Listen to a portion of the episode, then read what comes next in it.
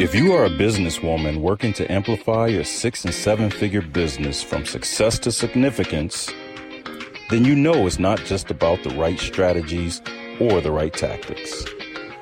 It's more and more about high caliber people around you, your team, your collaborators, and advisors that can open doors for you and widen your reach.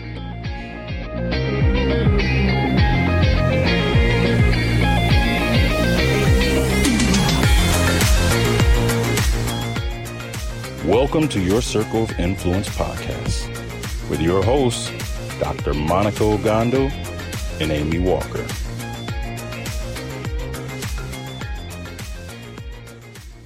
Welcome back, everyone, to your Circle of Influence podcast. I'm your co host, Amy Walker. And I am Dr. Monikah Ogando. And we are talking about teams today. How do you build a high performance team? And uh, one that you can afford at any place in your journey of being in business. Because one of the things that I see keeps small business owners stuck in the beginning is they're trying to do everything by themselves.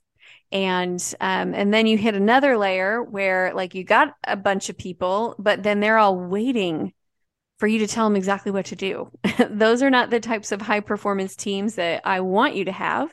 So we're to have a conversation around this today yeah i love listening to your wisdom about this amy because as we have shared in previous uh, episodes i've deliberately made my business a one woman show um, but i always know that this team building piece and growing your team is an aspect of it because I still do that project based, task based, yeah. depending on the phases of my business, etc. So it's always a useful skill to always be sharpening. All right. So should we just go through like masterclass style? Tell them yes. what they need to know. Absolutely. go for it. I'm sitting at the feet of the master. All right. So, when it comes to building your high performance team, the number one thing that I start with is your core values. A mm-hmm. lot of times when you're hiring, and especially when you're newer to it, uh, you have a lot of assumptions mm. that you think other people understand things the way that you do and, and think mm. the way that you do. And then they come in and like you have a different definition of quality than they do, yep. or you have a different definition of integrity than they do. There's not one universal definition for any quality or value out there. So you have to really go in and lay them out and get clear on exactly what you stand for so that you're hiring people who are in alignment with that. Mm-hmm. Um, that will save you from having the the players on the team that drag everyone else down. So I am most likely to fire someone for not being a culture fit over them not being a skill fit. Mm-hmm. Because if they are not a skill fit, a lot of times we can there's a reason we hired them, right? And there a lot of times we can move them into a role that's better suited for them or we can train them. But if they are not a culture fit and they're going to stir up trouble and disrupt my like beautifully cultivated top performing team. Mm-hmm. i am not about that. I'm not i i owe it to the ones who are great to not allow someone to be on the team that is subpar in how we interact with each other. That's yeah. number one. Okay. Number two is that you actually need to go through and process, create process around everything that you're going to have them do so that when they come in, they know what to do and they know how to do it and they know how to generate results in it. Mm-hmm. This is one of the challenges of hiring someone to do something that you actually don't know how to do because mm. you can't monitor if they're doing well. Mm-hmm. You don't know how to help them and adjust them when they're underperforming. So I'm not saying it's not possible, but I feel like if you, before they come on board, you will build out the processes and learn as you're running that process. Not that you have to be great at it, but you'll at least know like you'll at least get to this point where you know what's working and what's not working, and you can have a, a mentorship coaching type conversation with them mm-hmm. to be able to keep things on track. Mm-hmm. So that's number two is I, I just think there's too many people who hire somebody and they're like, I have no idea what I'm doing, but I want you to come in here and figure it all out. Right. And tell me what to do. yeah. It's a tremendous amount of pressure to put on someone. And why would they want that job? Mm-hmm. Right? Mhm. Like, why would there's nothing good about that job? You just walked into a big hot mess and and you have a lot of expectations. yeah. And it's going to take you a while to be successful there when there's other jobs where you could walk in and they would tell you, okay, here's what we want you to do. And and it's smooth sailing. Why would I Mhm. take why would I take the job where I have to hack my way through the jungle with a machete when I could just ride the bus through the jungle, right? Like I'm not taking that job. Mhm. So that's number two. Number three is that your hiring process, I would strongly encourage that somewhere in the hiring process, you're not just doing interviews, but you're also doing skills assessments. Mhm. So I have a friend who was like, Hey, do you have a video editor that, you know, we're looking for somebody? I don't right now. My video editor doesn't have the capacity, but um, what I do have is my process. And so I walked him through how I hire it. And one part is I find my top three candidates that I like their portfolio and I liked them during the interview. And then I give them each a video to edit Mhm. and I give them my style guide. Again, here's the process like the Mhm. style guide of what's the expectations written out. Mm. And then I let them edit it. I pay them each for the video they edited. I see who did the best job and they get the contract moving forward. nice. So that's a big part is actually assessing the skill. If you're hiring a salesperson, they're really good at selling themselves. Do some role plays with them. You Mhm. know, have Mhm. them run some calls for you. Listen to Mhm. the calls, assess them. Mhm. Uh, whatever the position is, find a way to assess it so you can actually see that they can do what they say they can What do. they they're gonna do. Yeah. Yeah. Oh, like Then that. you move into onboarding and ongoing training. So in onboarding, I don't, I have not found it to be helpful to do all automated training or all in person training. It's a Hmm. mixture of both Mhm. because when it's all automated, they don't retain it very well. Um, when it's all in person, they have nothing to go back to and refer to when they can't remember, and they then they keep coming to you like, "How do I do this? What do I do Right. here? How how does this go?" So when you do a little bit of both, where you do some live training and then they have the recordings of it that are spliced up and easy to search, they can go back and find those things, um, and it just gets them it gets them up and running faster than having them try to just go through and watch all the training on their own and then jump in. It, not Mhm. everybody learns that way. There's like one learning style that does well with that, and the rest do not. Yeah. Um, and then the last thing is you you need to treat treat your team like a team. So I see a lot of people hire, uh, especially because I hire a lot of my team are in the Philippines and Uh-huh. overseas, Yeah. and none of my team are local to me. They're the U.S. people are all spread out. Monikah, you're the closest person to me, and we're like an hour and a half away, right? Uh huh. Um, but everybody else is spread out. And so a lot of times in this new virtual environment, people do not treat their team like they would treat a team if they worked together in an office. Mm-hmm. You would not go a week without talking to each other, right? So you need to have a communication channel set up. You need to have weekly meetings. You need to have um, a quarterly review, an annual uh, planning session. Like you, you've got to have the stuff that you would have if you were running a local on-site team. They need that same level of communication. And this is where I think some people will be like, "Oh, I loved the idea of the team until you said that." Like I actually have to manage them. Yes, you do. And if you don't want to, then you got to set up your business in a way that it will run um, you know, it, that it can grow without you having that team. Mm-hmm. But you cannot expect people to support you when you are not clear on how you need to be supported. right. It's just setting them uh, them up Yeah. for frustration. totally. Oh my gosh, that was totally a masterclass. I know, I told you. I, ha- I have given this explanation before. Are there any questions, anything that I should have covered that I didn't cover?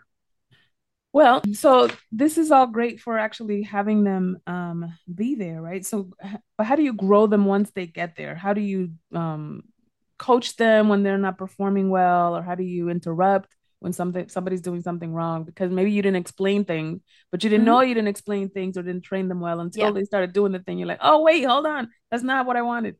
That happened today. One of my uh, one of my clients over the weekend texted me a screenshot of my newest appointment setter, and uh, he had texted her the exact same message two in a row. And Mm. she's like, uh, "This is weird." And Mhm. it's like, Yeah, it is. So on our call today, and I find that asking questions is a great way to start things off. So I said, guys, I I had uh, I recognized this week that we have some duplicate text messages that have been going out. How would you feel if I texted you the exact same message and I texted it like multiple times in a row? What what would be your impression? And they were like, like I would feel like I'm talking to a robot. And I was like, exactly. So, how are we going to do this differently? And so then we let them kind of bring some information to the table, and then I share with them the way that I do it. Um, and I don't share with them the way I do it, is in that's the only way, but it's like we go over the principle and then I get their ideas and then I tell them the way that I do it. And they can mix, they can take my experience, my wisdom, my knowledge, and then they can mix in there with you know their ideas as well mm-hmm. and we figure out what what the thing is so i think having clearly defined standards is really important um, i think having really open communication uh, you set the tone when people first work with you that uh, we are going to give honest feedback and we're you know when we give feedback and I, i'll even ask people too i'm like so when you're receiving feedback how do you want to receive it?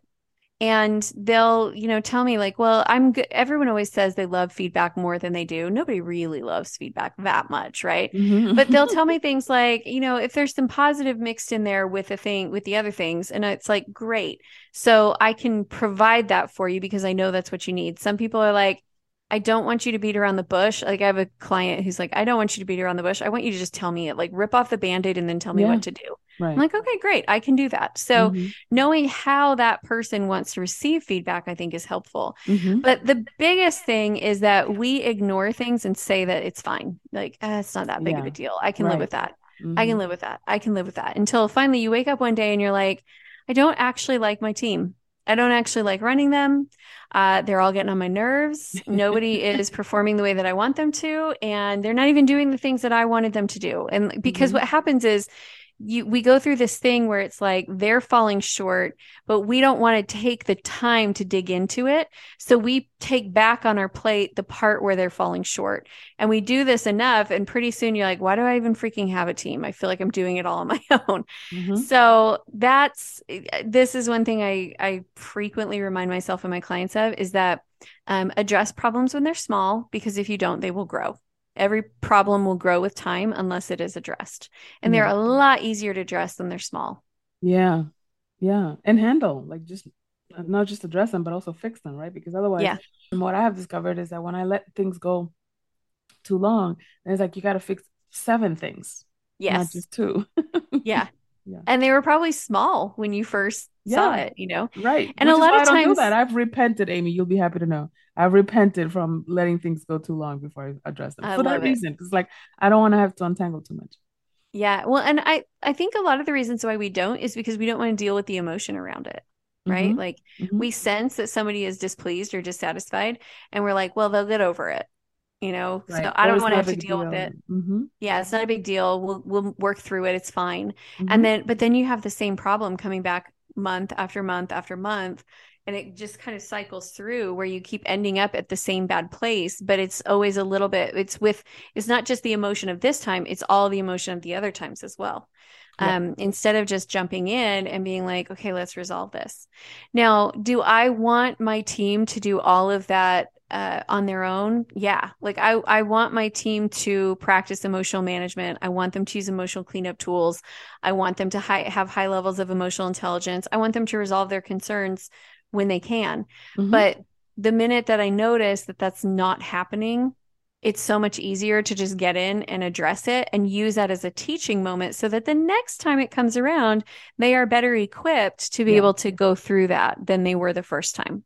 Yeah one of the things that I have discovered for myself with when I'm working with folks um, is it's kind of like how moms are with toddlers. You know, toddlers get into a bit of trouble, and they just look at mom like, "Should I freak out? Let me see. Is she freaking out?" Uh-huh.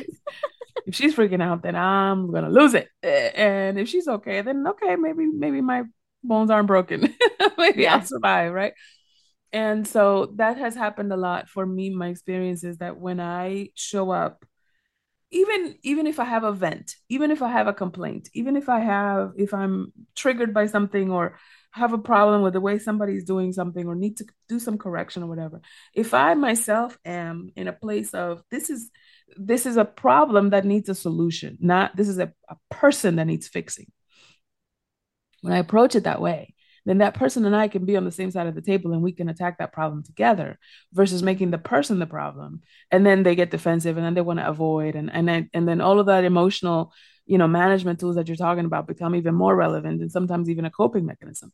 But when i am grounded and when i can address the thing and not just the person then i can enroll the person in helping me fix the thing as opposed to making them the adversary. And i think that has also been very helpful in moving through things with my with a team yeah yes all right, there you have it, my friends. That is your guide to building a high performance team. Obviously, there's probably some more situations that you have questions to. So feel free to reach out. I would be happy to chat this through with you. Um, I'm at Amy Walker Coach on Instagram, and Monikah is at Monikah Ogando. We love hearing from you. We love mm-hmm. your reviews. We love when you recommend the show to someone else. So keep those comments coming in. Let us know how you are doing, and we will see you again next time. Thanks, everybody.